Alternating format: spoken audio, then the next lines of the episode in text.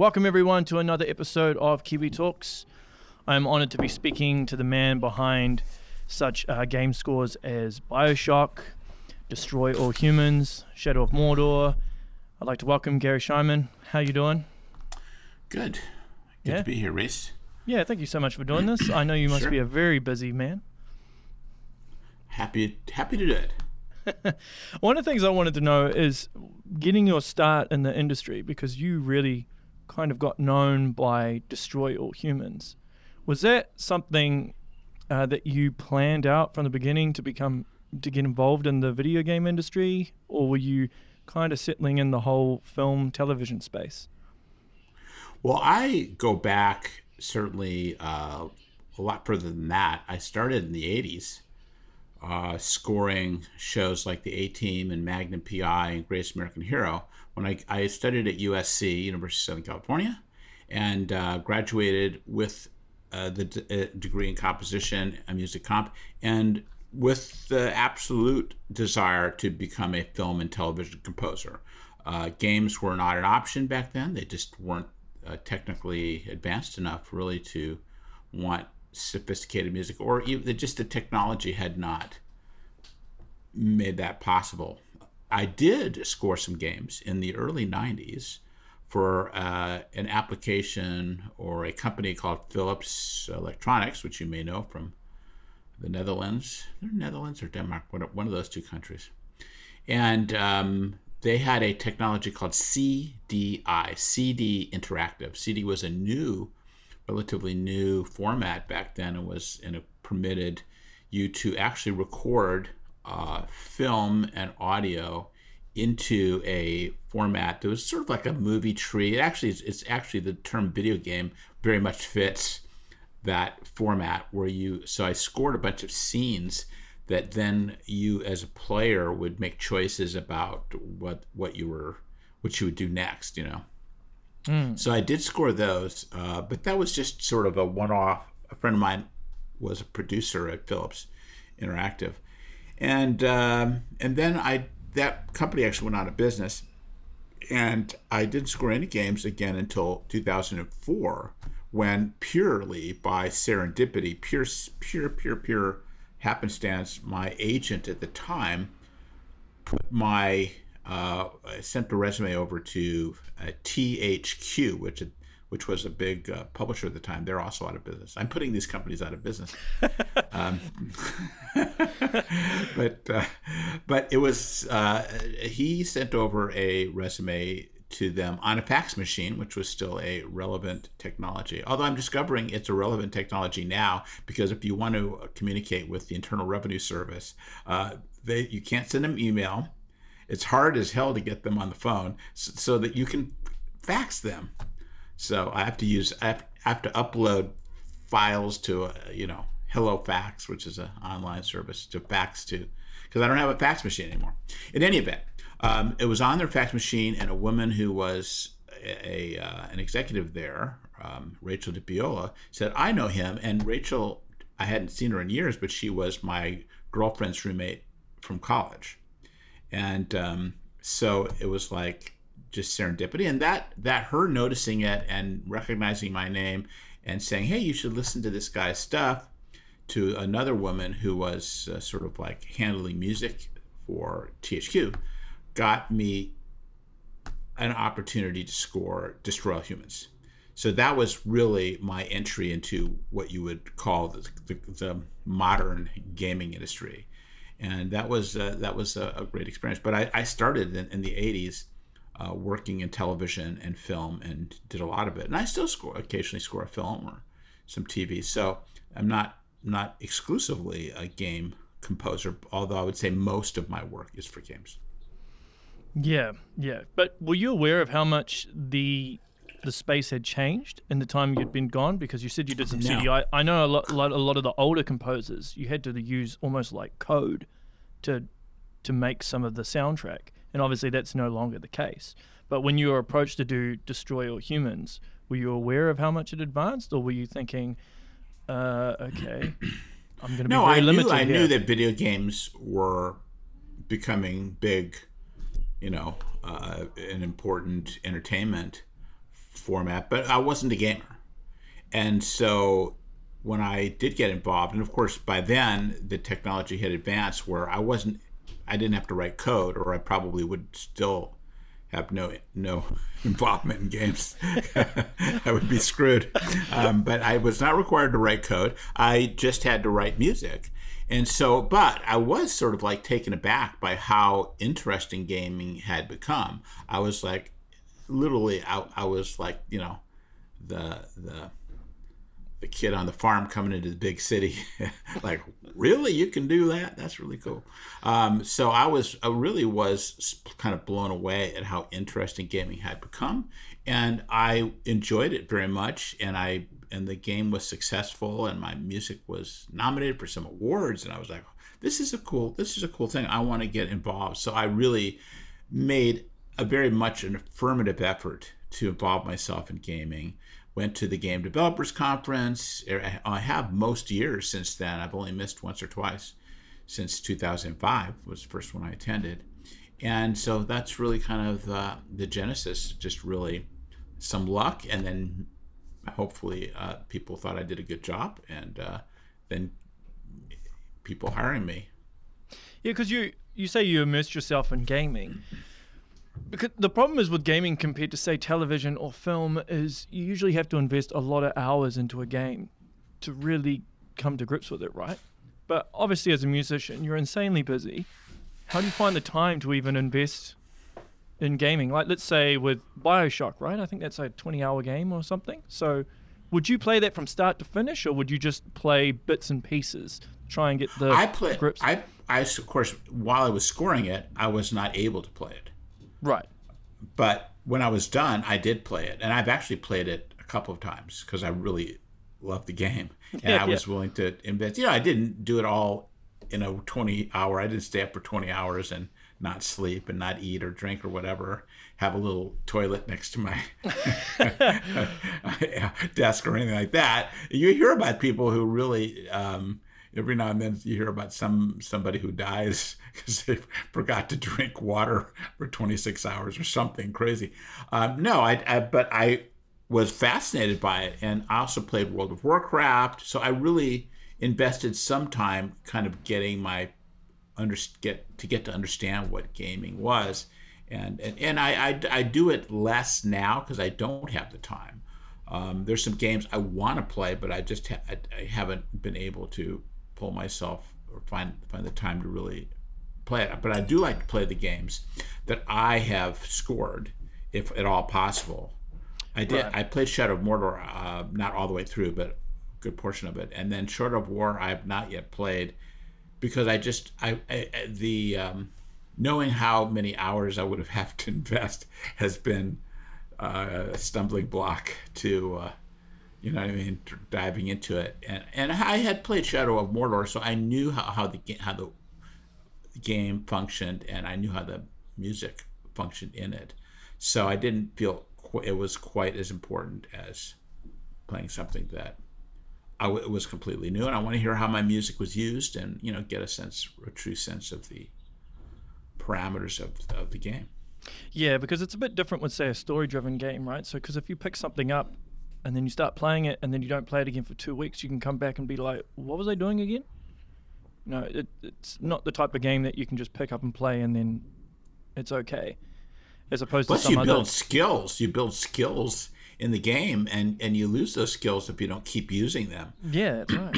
you have to know how to defeat enemies and little tricks and etc. to really completely you know, master a game. Like yeah. every time I played any of these online games where you know like shooter games, what somebody like kills me within seconds of me.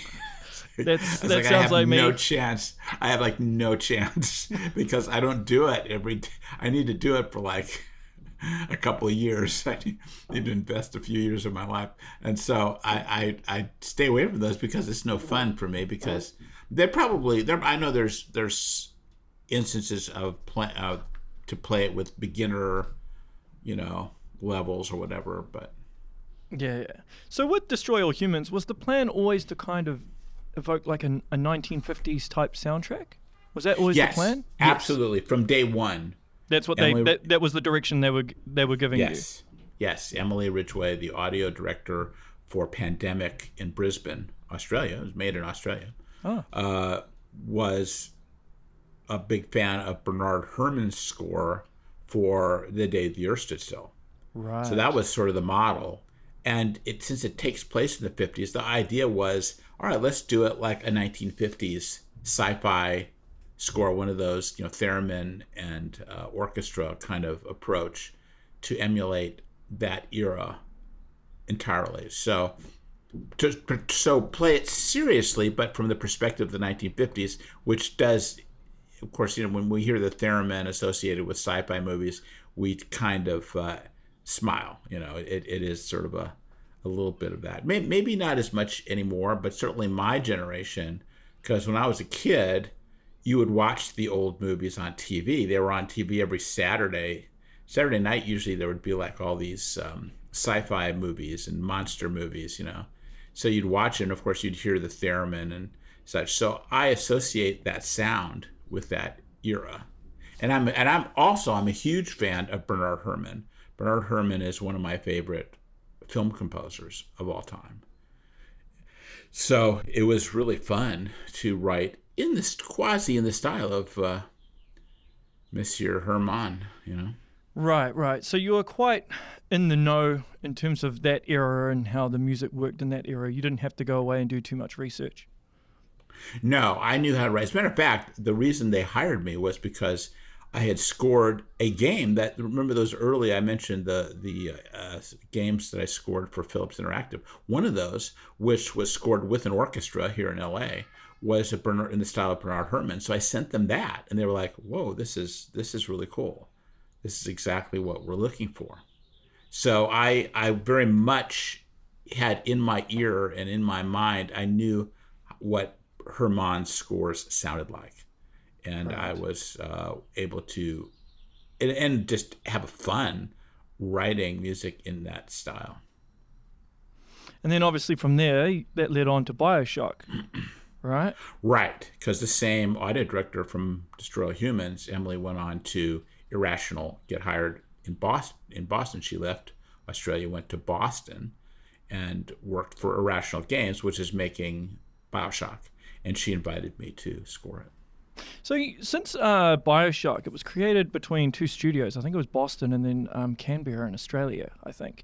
But did you? No, actually not. No? I, th- I think you're thinking of Bioshock Two, which Oh, was right. was uh, which was not cr- created by Irrational Games in Boston, but was created by um, um, 2K Novato, I think it was called, and by a company uh, in Canberra. Uh, I think owned by 2K or maybe par- they partnered with them. And so, yes, you're correct. It was that was, and that's a terrific game, by the way. I think Bioshock Two is wonderful.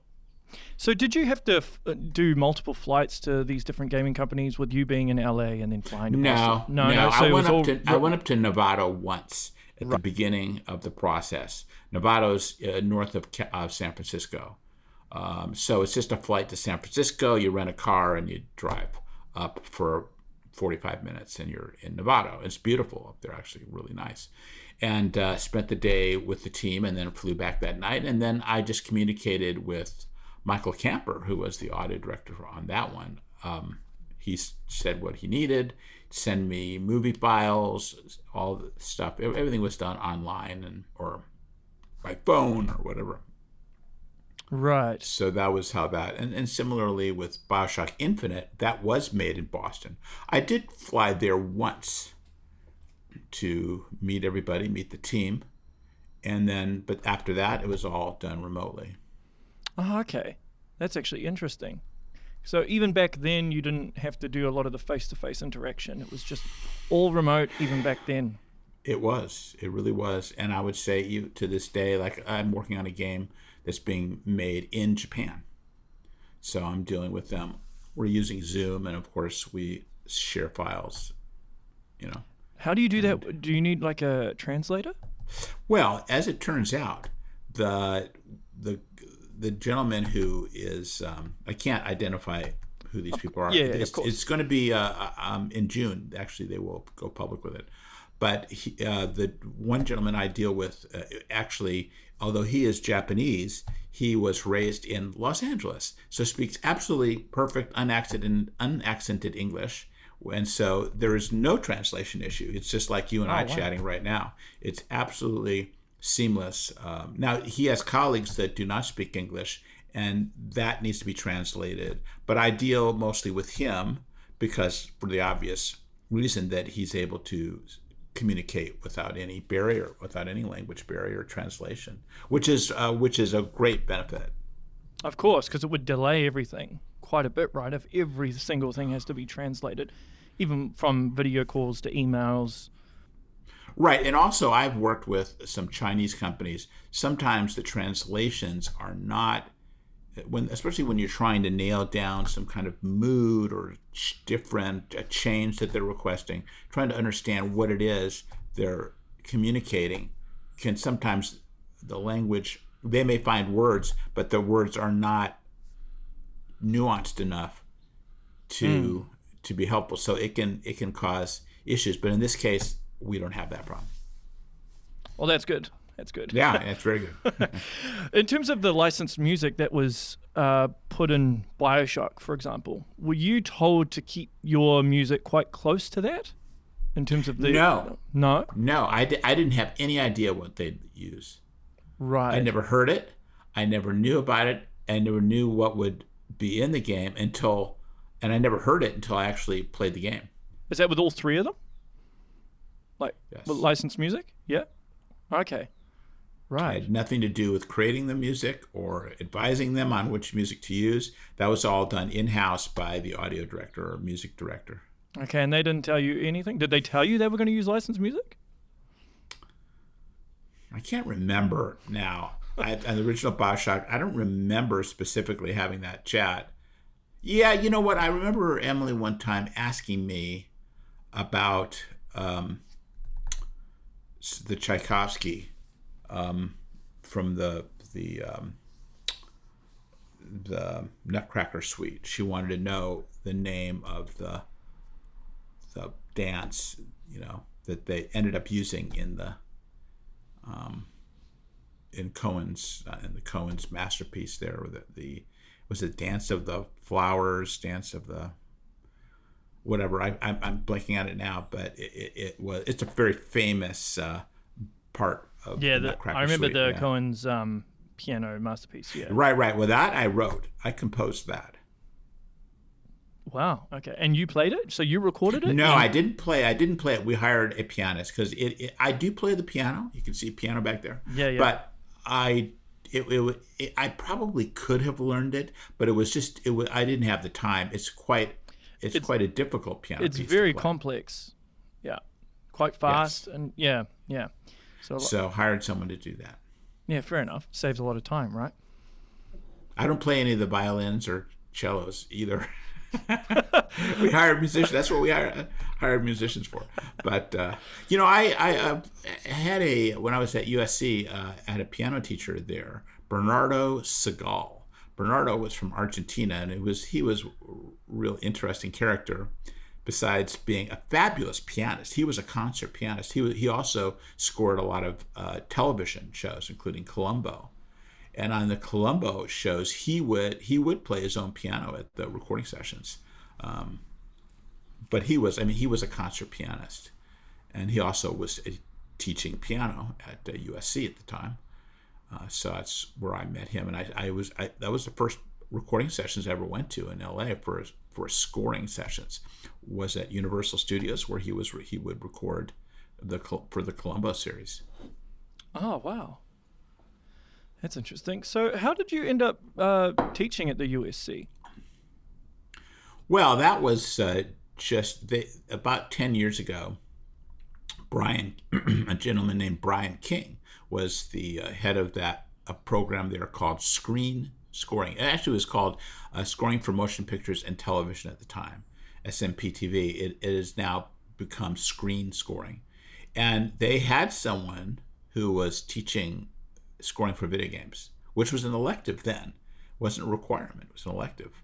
Um, and he moved into to Northern California, so he wasn't going to be in town. So uh, Brian reached out, and uh, I guess he knew somebody who knew me. I don't remember the all the details of that, and asked me if I'd want to teach that class. And I and actually I, by that time I was uh, my career I thought it'd be quite quite nice, quite fun to to do that. So um, I started about ten years ago.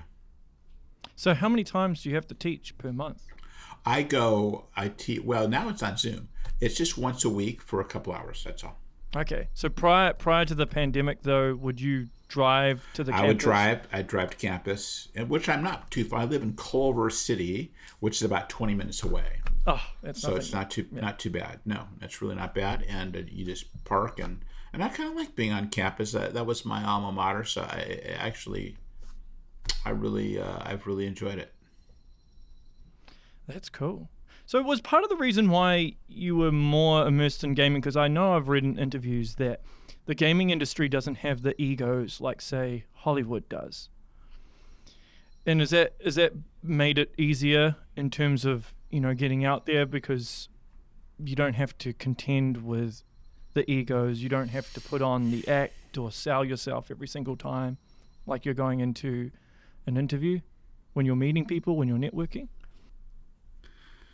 Well, you know, you know when you see a director, you know, you know he's asked an assistant for a for a uh, a, a, a, muffin, you know, some kind, and when they get a blueberry and, and they didn't want a blueberry and they throw it at the assistant and say, I, I told you I don't want a fucking blueberry muffin, then you know you're in the wrong business. Um, so, uh, but in any event, I, it, it is tr- that, that, that there are a lot of lovely people in the film and television industry, but everyone I've met in video games has been really lovely to work with. I have to say, and it, that affects the stress level that you experience when you're working. And it, I, I have to say, is a lot less. It has been consistently very low stress working in this industry, and I really like that part of one of the things one of the things I, I disliked about film and especially television was the insane turnaround times where you just had mm. a few days to write a lot of music and stress and etc and and just that's just all gone. So i do really feel great about that aspect of it. That's not the only reason. It has also been by far um, more creative in terms of the type of music I've been asked to write.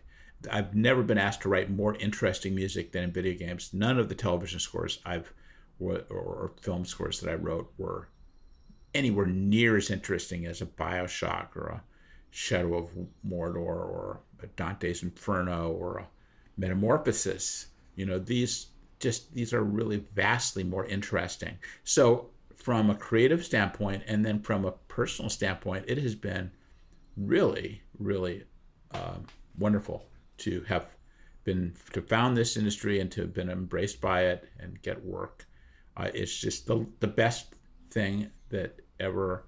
I've, I've actually come to reach. I used to think, you know, I wanted to win an Academy Award or whatever, you know, and I've come to think that no, thank you. I really uh, would if I, I wouldn't change anything if I could be working on big films, I'd rather be doing what I'm doing right now. It's just it's just such a great place to be working, both creatively and in terms of um, stress. You know, it's just been you know wonderful. Yeah, you actually echo what a lot of other game composers have said, particularly when it comes to the deadline aspect of film and television, which is really intense. I imagine you would have had to do heaps of overnighters I did. I, I, I, when I first got into gaming, I was like, well, this is. T-. I still kind of feel it's you almost you really have too much time. I would I would rather crank you know crank it out, even if even if it's just moderate cranking, uh, because lots of times you will have a week or two where you have nothing to do because you don't you don't have anything to work on, and they and so you'll end up working on it for many many months, even a year or more. Uh, and, but you you do often more than one project. Yeah, right. So, so, that, so, so that's been common for you to have multiple projects at the same time. Yes, yes. Have you ever been working on a game and say television at the same time? Yes, a, a film actually. Oh wow! Okay, because um, the deadlines on film are not as in, as no, intense they're as not television. as bad. No, they're Yeah. not. Okay. The television is pretty overwhelming most of the time. Not always, but most of the time, it just really. And often, what happens in TV is that composers build teams that help them with the writing. Unless they're super fast, some composers are can just write tons of music in a day. I'm I'm not I'm fast, but not super fast. So having to write more than two or three minutes a day is a challenge for me. So, what's your method? Do you sit there and just jam keys? Do you think of an idea in your head? Do you hum a melody? Like, what's your actual process to actually composing a piece? Yeah, well, obviously you're looking at what you're composing it for. Yeah. What what's what what is going on? What style of music would make sense here? Of course, once you've established a style, I mean, there's a, sort of a different process for like finding the idea or the mo- motivic ideas for a new game. That's a bigger challenge. But once you've established a style and themes, etc., then it's just you just get up and you look at what what do I have to do today. And so ob- there, just like in a film, every scene in a film or a television show has its own unique, you know, visuals of what's going on. So similarly with games, so you're writing for something, and that of course is limiting in a good way, you know. Uh, and then and then you just have to start. You know, that's the critical thing with any creative process.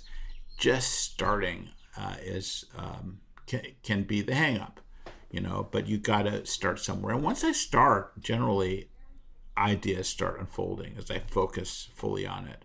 Ideas start to come to me. I guess that's what makes me a composer. That and I've built up technique over many decades of writing, you know, so I know I know how to do things.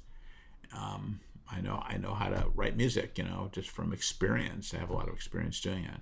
But yeah, but you're still trying to find something unique. And then and and like just today, I was writing something, and like I was going upstairs to get a some water or something, and I just and I just hummed the next melodic idea that I wanted to use. And I go, yeah, that's going to be really cool, you know. And it's just sort of because I'm thinking about it. I'm thinking about it very, very intensely, and that's when the ideas uh, come. And you and you try things, and then you you try things, then you go, no, that's not working. Erase that, you know, and try something else. Do you ever create something though and you're thinking, yes, this is great, this is amazing, then you go away, you come back and you're like, oh, this is crap. Yes. Or the the other way around, you think it's crap and then you go away and you come back and it's good. Well, I, I usually I think it has some some potential, you know, but I'm I'm I may be not certain of it. Like ah, I'm not sure this worked, and then I'll come back go, yeah, that's better than I thought. That that is working, um, and then certainly um, you have something that that you clearly had thought was okay, but then you realize no, no, this is just painting myself into a corner. It's not working. And sometimes you even go so far as that you may write some music, for instance, that may be musically. I did just um, last week. I wrote some music for this game I'm working on, and mostly it's going like V ones and V twos. For each version, I give it a V title: V one, V two, V three.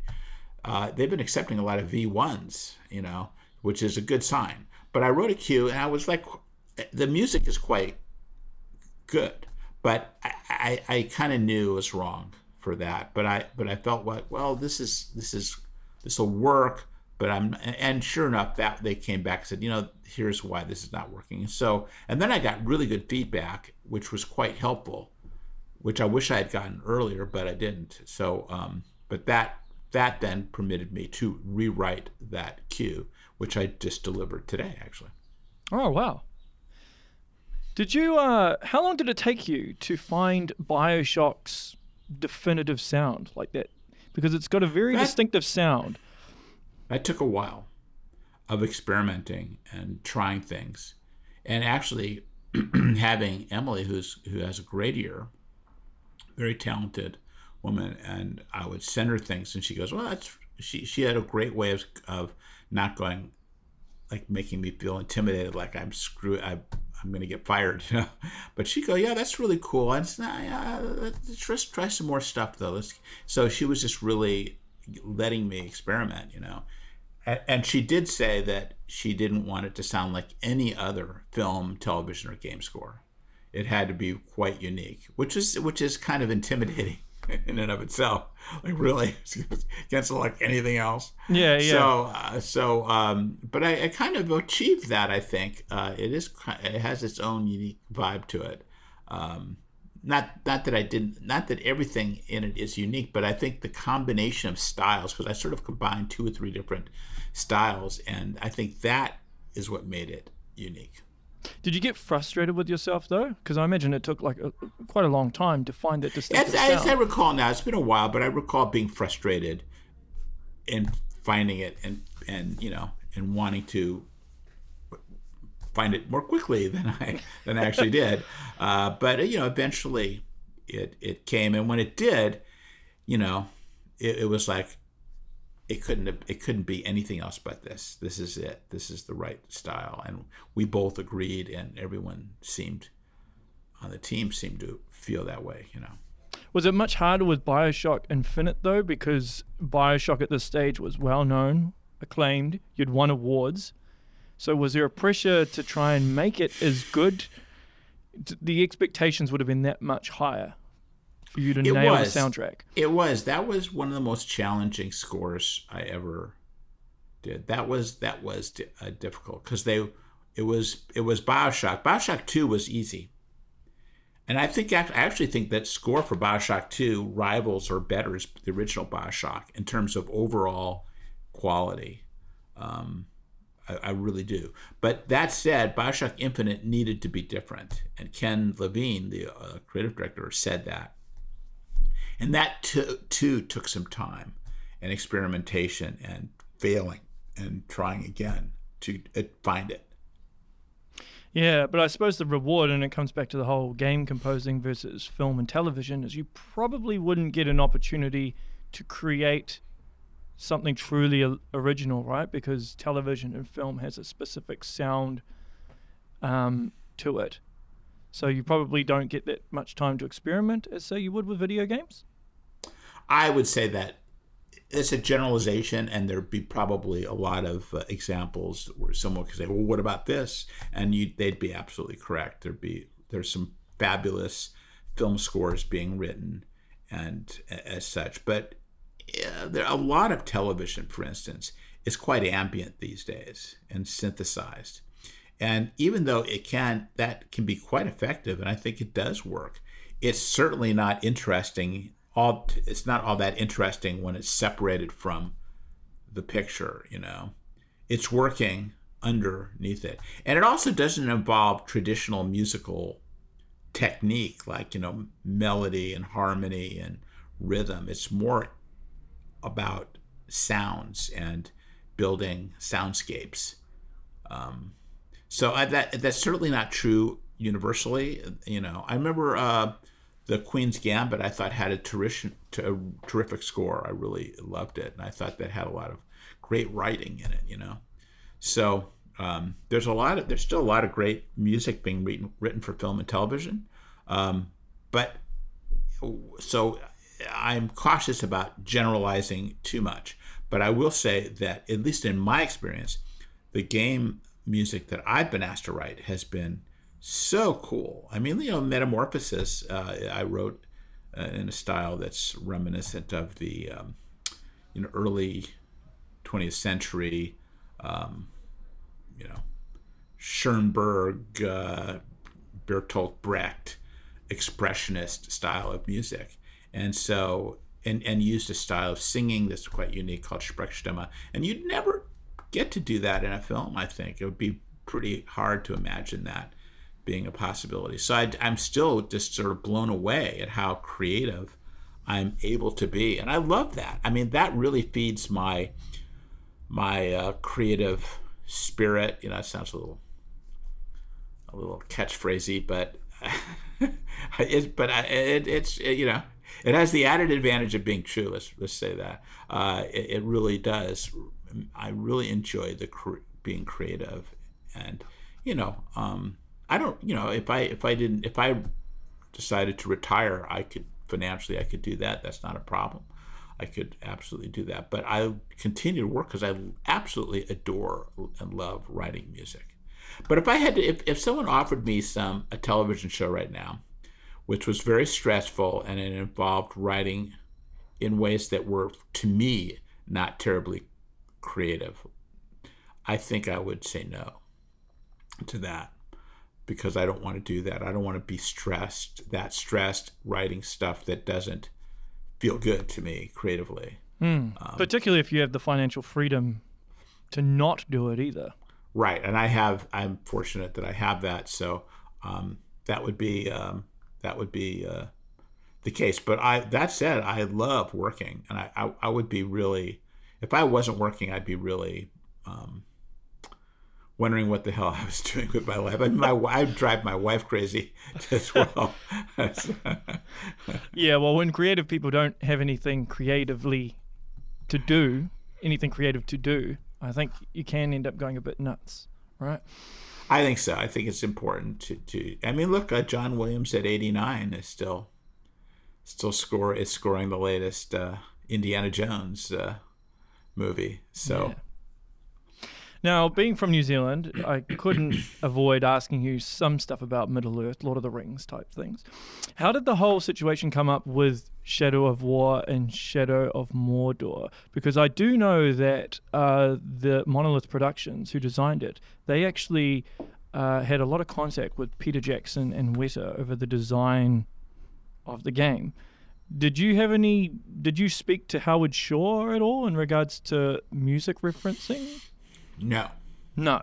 No. And in fact, we were were specifically told we did not need to emulate Howard's music in any way. Was so, it? Sorry, I was going to ask. Was that part of the appeal of creating the soundtrack? No, we weren't required to write in, in the style. And fortunately, I, w- I had only seen one of the Lord of the Rings movies, which was what? the second one. Yes, really. I had That's only seen the rare. second one. That's quite yes. I just, I, I, you know, I just, I, to be honest with you, I wasn't all that interested in seeing them. That's not my style of movie. I don't like those big fantasy movies generally. Um, and I've seen very few Star Wars movies either. I've seen a, I've seen a few, about three or four of them, um, and uh, so I, that to me was an advantage because I wasn't uh, contaminated with Howard's music. Right. Um, so I was able to do that. Now Nathan, who was the in, who is still the in-house composer, uh, music guy at Monolith, was a huge fan of Lord of the Rings. But I, I but I don't think his music sounded like Howard. Anyways, even though he he had seen all that, he was a complete Middle Earth nerd, you know. So he was uh, uh, he was totally um, there, and uh, but but and he's a he's a wonderful composer. So uh, I, it was, but it was it was just a great opportunity to write cool music, lots of cool music, and score lots of cinematics. And uh, working at both games really were fabulous. Just really, I really enjoyed it. And we recorded those actually in Seattle. Ah, the scores. Was was there much direction on that, or were they just like you come up with something? We'll just leave that up. Well, of course, uh, I was working. I'm an I'm a contracted composer, so I'm external. I wasn't an employee of Monolith.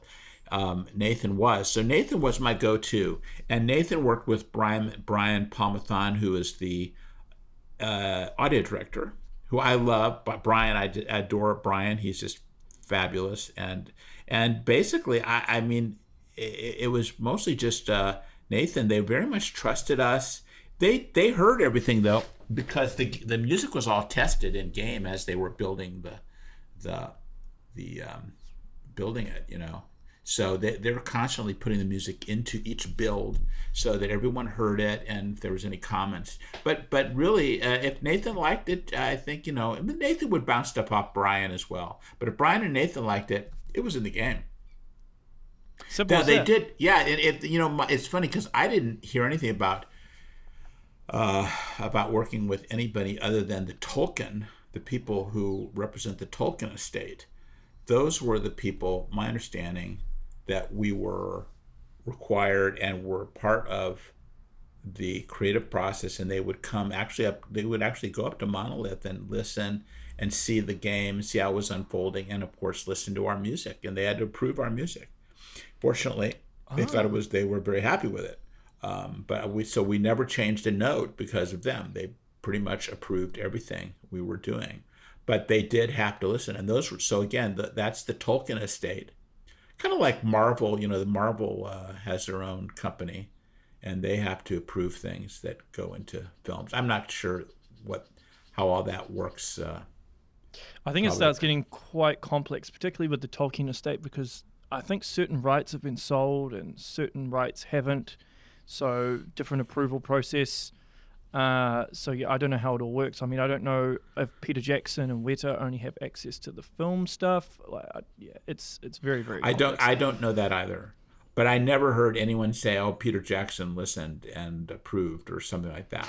so I did not hear that. I'm, I'm, a huge fan of Peter Jackson. I think he is an enormously talented director. So I would love to. That that would be cool working on anything um, that he did. I saw his documentary uh, on World War One. Oh yes, yes. That was absolutely spectacular. Well, and, if I get uh, to talk to him, I'll um, I'll send him your way. Maybe send him my uh, Zoom address. yeah, for sure, for sure. Because with the approval process of the to- Tolkien estate, like how long did it take? Was it a couple of days, like a week before they approved anything? Well, I think they came out at different stages as the game was being developed over uh, literally a period of a year, uh, both games. So they would get visits, uh, I don't know, every quarterly or whatever, you know, to listen not just to music, all the assets were being presented to them. And so they would look at the artwork and the game was functionality, the scripts, music, all those aspect creative aspects of the game they had to approve. And um, they seem and, and of course they they were they were I from what I heard, I was not in on any of those meetings. They were delighted with the with the game. Ah. Well, I imagine if you were in those meetings, you'd be a bit nervous, wouldn't you? I don't know if I'd be nervous, but uh, yeah, I'd, I'd, certainly feel uncomfortable if they were going, "Oh, this music sucks." that'd be, that'd be oh crap. I think that would be anyone, right? we're screwed. so, uh, but I, I was, you know, I mean, um, Nate would always tell me, "Hey, you know, we have Tolkien's coming in next week, so we're built doing a whole presentation, so we want to get this cue done." And of course, I was always anxious to hear how they responded, you know. But then it kind of seemed like it, since the response was sort of universally uh, positive, I, I start, stopped worrying too much about it because it just seemed like part of the process. And, and we weren't changing our style or anything. We were we had already sort of developed ideas that they then approved, you know. Yeah, fair enough. Did um when Bioshock came out and you won all these awards and everything, were you getting approached to do games and then they asked you to make the soundtrack similar to Bioshock? No, I didn't. I didn't say that. It certainly that was a very successful game, and the score was uh, received very well, and it definitely gave me opportunities that I wouldn't have had.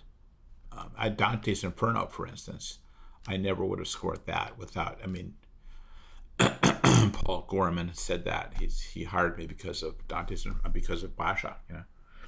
So, uh, but they weren't saying imitate this. No, they they weren't saying that. Uh, they just felt it was a cre- very creative um, score, and I probably could do something creative for their game, you know. Because mm. the only reason why I ask is sometimes when a composer does such a a magnificent score, they can sometimes get typecast, right? As right. that guy.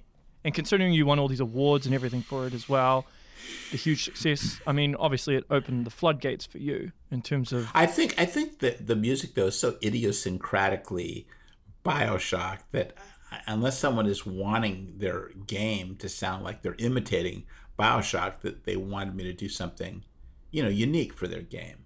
So I think that they saw, okay, Garry can can create a very unique title I mean, none of my music prior to Bioshock sounded anything like Bioshock. You know what I mean? Yeah. So it was like someone tasked me to do something really unique, and I was able to do it and pull it off. So I think I'm I'm I think what actually happened, which which is very good, is that people hired me to do distinct and, and interesting projects. You know, Yeah. I, I, I maybe wasn't getting some of the more, you know, um, Medal of Honor or you know those kind of games. Um, but the cool to what was cool to me Would you want to do those type of games?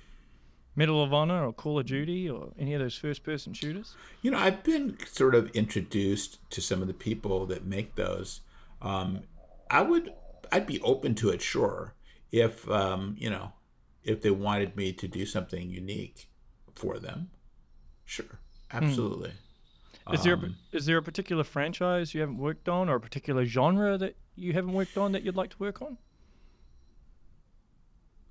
You've done a lot, so it's hard to. I have done a lot of different genres. Um, I, I think it would be cool to do a, to do. I've always kind of had the fantasy of scoring a western film, like a, a really good western.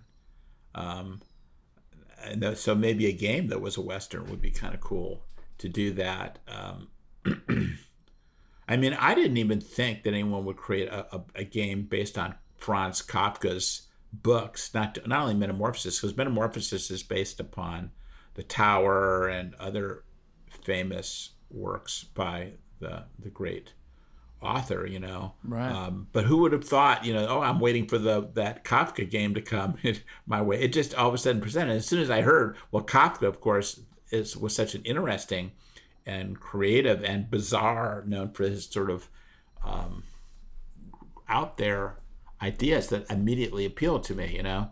So I, I'm trying to think of something that, that I'm kind of just I'm dying dying to uh, score um, X Y Z. Um, I don't know. I, I, I it, it just something where I can where they're asking for me to be creative, you know, and um, open to ideas that I might present, you know, not not too um, locked in stylistically, um, so that I, I can. But you know, you still you still are scoring their film or television or video game. So they they are entitled to, to have their input, of course, and in fact, you know, they are they're the last word. So if they don't like something you wrote, it's not going to end up in the in the game or in the film or or etc. So you do have to please your employers, and I'm very aware of that, and I'm very aware of the need to find something. But but if it if they are the, the more more creative people are open to really creative, different kind of um, approaches to their their scores, you know. I mean, do you have to chase projects now, or do you just get the offers coming in all the time? Since They Bioshock, don't, they, they don't they don't come in all the time. They they they come in they come enough they come in enough to keep me busy. But it's not you know there's projects that I've been up for that I haven't gotten that I would have that I pitched for literally wrote demos for and try and, and somebody else got them you know and I thought I would have done a terrific job on them. So I I certainly am not at- at that point where I'm getting everything I want you know as, as the old Rolling Stone song goes. You don't always get what you want, but you get what you need. So I kind of I kind of get what I need, but I don't that I don't necessarily get everything I want, which maybe is a good thing. You know, I think maybe it's, it's that's a healthier thing for for you to not. I think if you got everything you wanted, you can sometimes um, get almost like an entitlement, sense of entitlement. Sometimes. yeah, Yeah. take it for granted and not be fulfilled and not have. It's the things you fight for that really are the more the things that are the most satisfying. And when you're challenged to write something different and you find it and it and and everyone seems pleased, that's that's the most satisfying thing I think from a composer's perspective. That really is cool. Have you done any voice acting? This might sound weird, but you've got like a really, really good sounding voice. So I'm wondering if the studio's ever asked you to do a little bit of voice acting while you're working on a score. I was going to make a joke. you can like still make the joke. The, I was the voice for Bioshock. No, no, I, I, you know, I haven't. I've never, I have never done that. Um, and no one's ever asked me to do that. You know, I think you can have a good voice, but you also have, be, have to be an actor. I think to do it well. And I and I've never studied acting, and I don't have any particular acting talent. I don't think. You know, I, I think many people have fantasized about being an actor because you grow up watching films and television, etc. So I've had those fantasies, but I've never pursued it at all. I've never thought, "Wow, I, sh- I would be, I would be the next Pacino if only," you know. well, that's what a director's for, right? They give you the direction. You just have to say the lines. That's it. Yeah, but I don't have any. T- I don't have any acting talent. So I, that, that that said, you know, it's one thing for us to converse freely, and I don't feel any. There's no cameras going. I, I suppose this is being recorded, so there's some pressure but I, I actually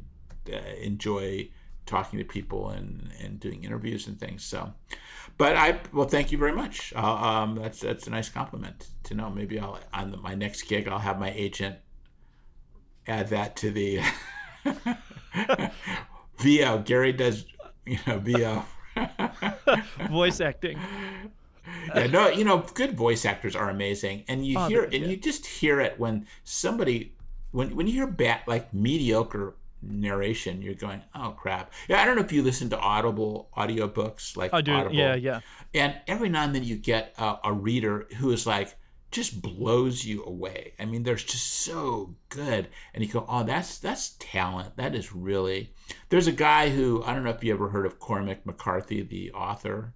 Um, but he um, he wrote no no country for old men oh right yes coen's brothers made into a film and the road which was also made into a film but he wrote a book called blood meridian which is maybe his greatest book it's like shakespearean uh, in, in in terms of how he uses language it's brilliant but the the guy who reads it for audible is a, a he is a uh, a genius. I don't know if genius is the right word, but he is extraordinary talent. What he does, I, I've just he is like the best audible. He I I I, I actually have um, found other books just because he was reading them. I wasn't even interested in the subject. I just wanted to hear him read them. But but in in Blood Meridian, that is a, a uniquely um, a unique performance. So true, truly great. I mean, we've gotten off on voice acting, but that's that's what a real talent can do. They can really just you know make make your make you uh, glued and completely lose yourself in in the story. Yeah, when it's done well. The only reason why I ask is obviously you being based in California and and uh, LA particular as well. It's like the hub of creativity, right? There's a lot. There's a lot of actors in. there is. So I'm wondering take, if you take their work. Let them. Let them. or if you unintentionally kind of absorb some of that. You know the saying. You know you um, the company you surround yourself with. You kind of subconsciously pick pick up parts of them. So I'm just wondering. I've known a lot. I've known a lot of actors. You know, I, I certainly like them, and uh, the, I have had girlfriends who are actors over the years, um, and such. So I, I, I like I like actors and I like that, but I, that that does not mean and I and I actually lived with an actress for a while many many years ago, um, and my wife is a therapist now. My current wife. That's a sort of acting though too, um, but in any event, uh, um, I don't mean that to, to be disparaging towards therapists. By the way, no, no, of course not, of course not. It's actually good. It's good to have a therapist, right? I get free therapy every day, all exactly. day long. exactly, right? For free, because therapists free, can, some, no can, sometimes be expensive, right? So yeah. Well, come to think of it, over the years, it, it has been expensive. But um, my wife, my hi honey, no, um, she's upstairs actually doing therapy online. Oh wow! A lot of, th- a lot of therapy has um, moved over into online therapy and Zoom which is which she actually she really likes, you know. But in any event, um, I, I, do think that uh, great voice acting is is is wonderful, and there's a I mean, there's a lot of actors working in video games. It's a it's a big part of the industry now, and uh, the certainly SAG-AFTRA, which is the you know the union representing actors, uh, has totally embraced uh, video game. Um, yeah, well, it um it grosses more than television and film combined now. Yes, I mean, it it's, does. It's truly, uh, truly like a behemoth in terms of, you know, a, a multi um f- phenomenal like industry. It's just it's crazy, and it's just still it's still getting bigger. In fact, I think COVID, you know, is making more yes. people buy video games, so it's even bigger. I think so. I think that it's been a good time for the video game industry. Um, um, it's not, and it's unfortunate we need it. We didn't need a pandemic to yeah yeah to, to, to, to, improve the sales, but uh, I think it's worked out that way. I think uh, video games is one of those entertainments you can do at home and not you know not have to worry about being out in the world. And so a lot of people have, have, have embraced it. But it has been moving in that direction for many years now. And it, yes, it is. It's just a huge, huge uh, successful. It gets, you know, every now and then it, it gets criticized for some the violence, you know. Uh. That, but you know, I mean, the, uh, the same the same people, I mean, go and see uh, unbelievably violent films, and I'm not sure why that's uh, any less uh, you know? I think I think because it's when you compare it to other, you know, things such as film and television, it's still kind of in its infancy. It really kind of only really blew up, kind of in the early 2000s. I think that's when it started to really get big, and it still hasn't even peaked yet. So, I mean, you're not going to have any problems finding work, I'm sure. Like, no, but but people my age, because I'm not that young anymore. are really don't play much video games.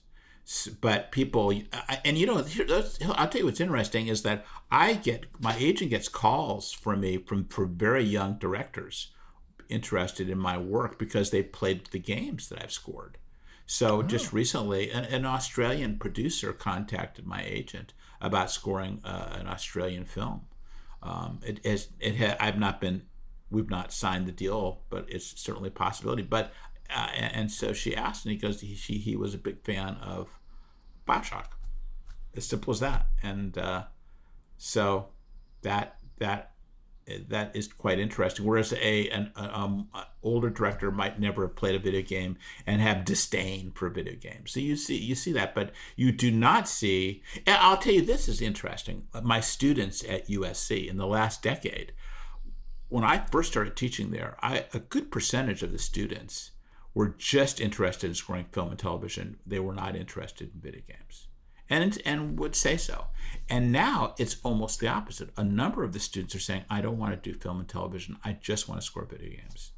That is it. That I've seen that go like that from this from left to right, just a complete change in attitude. And the younger students are the newer students, because they're all about the same age when they become a student, um, are gamers very often, and and prior to that, some of them were serious gamers, and many of them weren't. So it's just really been um, a big change in attitude about gaming, and the interest of composers for gaming is enormous. Mm. Final question before I wrap up. In terms of your students, like, what's the biggest mistake you think that a lot of young composers make or up and coming that want to get into game composing that they don't fully understand or the biggest piece of advice you'd like to give them?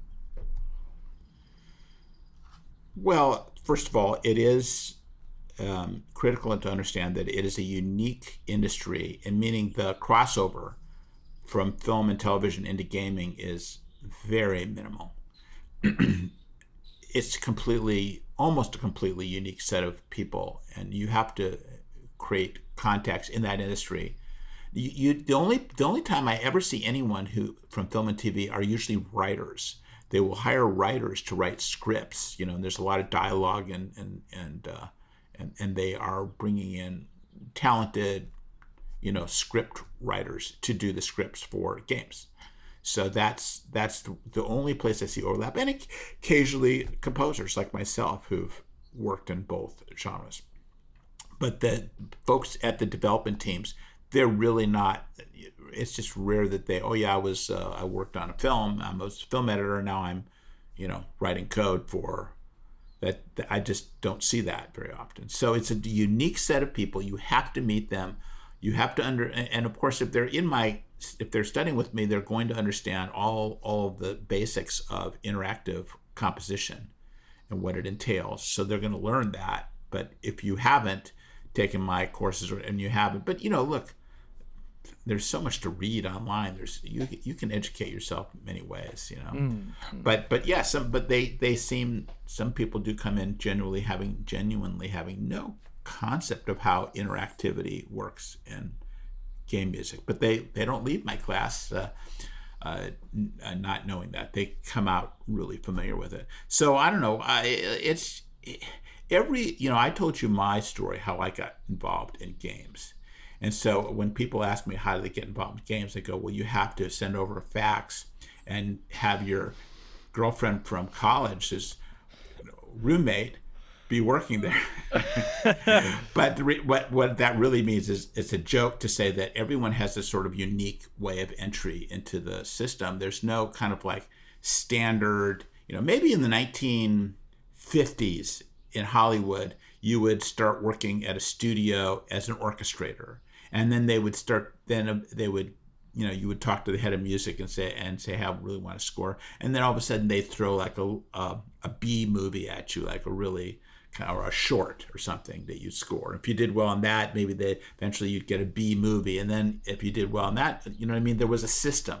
But there's no system really you have it's catch as catch can you have to find generally you're going to find that low budget independents are going to be more risk takers because they don't have any money for one thing. So they, they're in a position of um, not having the money. So you can get experience, and then every now, one now every now and then one of those blow up blows up and becomes really successful, and then your music can get recognized, and then people will start to hear about you. So it just have to you have to be very focused and you have to be very serious about it and and uh, and then uh, maybe a little lucky. Uh, it doesn't hurt. what what did Napoleon combination, say? Yeah, combination of multiple factors. Yeah, Napoleon yeah. said that his favorite characteristic of his generals was was luck. he he preferred lucky generals. so I think the lucky the lucky composers have breaks. I do think there's enormous talents that never have found their ability to to be creative and I think that's tragic, you know. But they just, you know, and I, and I I would never have written the Bioshock music or Dante's Inferno or Shadow of Mordor or many others if someone hadn't hired me and said, okay, here's the problem, score this. Oh, okay, then I came up with music to to fit that. Yeah. So I'm just so lucky that I got the opportunity, the creative opportunities, because it's permitted me to write some really cool stuff. Um, so I don't know if I answered your question because I, but I hear that that's ultimately the question that every young composer or someone starting out wants to know, and it's like there's no easy answer. There's sort of the you know you just have to you really have to be you know you got to be there and meeting people and honing your skills and learning and scoring any damn thing that comes your way and fingers crossed that something you know something yeah hits you know I mean, the realistic thing is that everyone in the creative industry is not going to get that opportunity. There's just no. It's too oversaturated, right? So there's only going to be a small portion, a small pool of people that will really get that opportunity. And I think it's important that people realize that. Um, I think you've got to be realistic. But I obviously, think, think be yes. ambitious at the same time. Yeah. Yeah. Yeah. Well, hey, this has been Great. Thank you so much for doing this, Garry. I very, very welcome. much appreciate it. So I where can it. where can everyone find all your music and social media and all that jazz? Well, I do have a website um, that, believe it or not, is GarrySchyman.com. Think of that. What are the chances of that? Uh, but coincidentally, that's what it's called. And you can go there. A lot of my music is there to listen to. Of course, on YouTube, there's tons and tons of music. Some of my scores are available to you know, to for sale. But you, you know, you can certainly on YouTube. You know, everything's available on YouTube. I go to YouTube all the time to listen to stuff. You know, so do I. Yeah. It's just it's just like you type it. Somebody's uploaded it, and how how cool is that? So yeah, I mean, um, and I I have a Facebook. Um, I use Facebook. I do not use any other social media. I have an Instagram account which I don't go to. I don't have a Twitter account anymore. I dropped my Twitter account. I'm to be honest, I don't love social media. Can I admit that? Is that okay to admit that? hey, I'm the same. I don't like it. I mean, I only use it because I have to for this, but otherwise, I probably wouldn't use it. So, hey, I truly understand. Yeah, I'm just not. I'm not that. Uh, yeah, every now and then though, like something really cool comes out of it. I'll be. In, uh, someone will contact me, or um, I'll hear about something on Facebook, and I go, you know what? I never. I bought. I once bought a car. Oh, because Facebook. on Facebook, yeah, but one of my good friends. She was one of my good friends, and she was selling her Lexus with which had very low mileage at a really good. And she just put her, she just put a thing up, and I saw it, and I go, and I reached out to her, and I said, "Ooh, I kind of need a car right now," and I loved that car. I just that was just such a great car, such a great price. So I, I bought a car because a friend of mine was like telling her, telling her, "Hey, anybody interested in my uh, Lexus?" Uh, uh, and I was like, ended up because, and I knew her because I knew she was the kind of person that would not abuse a car. You know, she was very uh, sort of uh, not not someone I could imagine racing racing it or anything or crashing it and trying to sell it to people. So I, I it was that. So yeah, things like that and other things where people have contacted me and reached out for work relationships. And so it's been really, I have to say that there are some really cool things, but there's some ugly stuff on uh, on the social s- networks. So I don't know. It, it's it's a it's a mixed bag. It isn't everything. There's nothing. Everything is a yin and a yang. There's a dark side and a light side to it all, and it's just the humans are are the greatest and the worst. they really are. But you have your own therapist for all the dark side. So. I do. I just go talk to my wife, and Yeah. I'm, I'm good. cool. Thanks a lot, Garry. I fr- very welcome. much appreciate it. Cool. Well, Sure. that's the show, everyone. Make sure you share, like, and subscribe. And until next time, stay safe.